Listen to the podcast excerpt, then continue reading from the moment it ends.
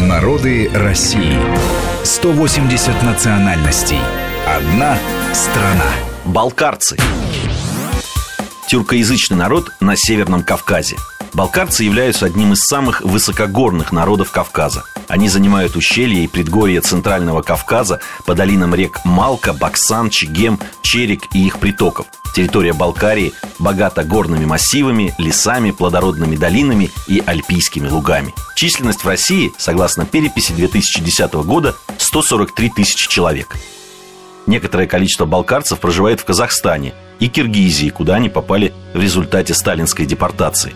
Живут балкарцы также в Турции, Сирии, Египте, странах Европы и Америки, где являются потомками мухаджиров, покинувших Северный Кавказ в девятнадцатом веке.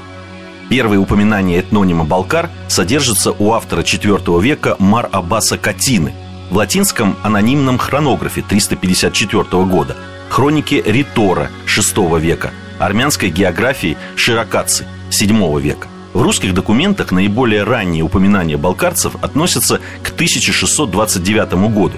В грузинских источниках четырнадцатого-семнадцатого веков балкарцы известны под именем басианы.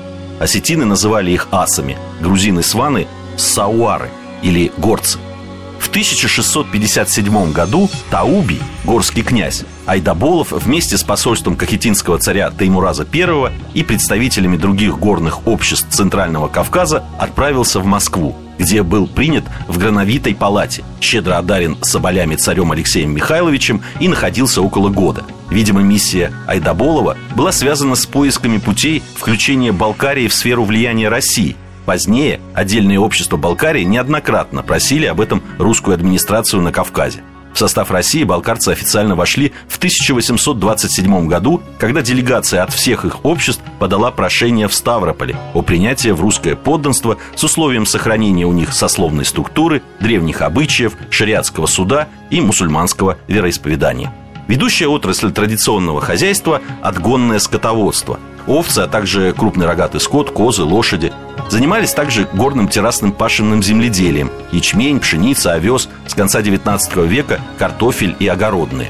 Домашние промыслы и ремесла – выделка войлоков, бурок, обработка кожи и дерева, солеварение, добыча серы и свинца, изготовление пороха и пуль. Большое значение имели пчеловодство и охота. Процесс исламизации балкарцев начался в семнадцатом веке, однако еще в девятнадцатом веке их верования представляли собой сложный синтез христианства, ислама и дохристианских традиций, вера в Тейри. Сохранялась вера в магию, священные деревья, камни. В настоящее время большинство балкарцев причисляются к мусульманам-суннитам. Основа питания балкарцев – мясомолочное и растительное. Традиционные блюда – вареное и жареное мясо, вяленая колбаса из сырого мяса и жира – кайма. Заквашенное молоко, айран, различные виды сыра. Из мучных блюд популярны пресные лепешки, гыржин и пироги, хычин с разнообразной начинкой, жареные или выпеченные. Супы на мясном бульоне, шорпа. Среди лакомств различные варианты халвы. Праздничные напитки, боза и пиво, которые называют сыра. Повседневные – чай из кавказского рододендрона. Мы разные, и мы вместе. Народы России. Программа подготовлена при содействии исторического факультета МГУ и информационного портала «Вестник Кавказа».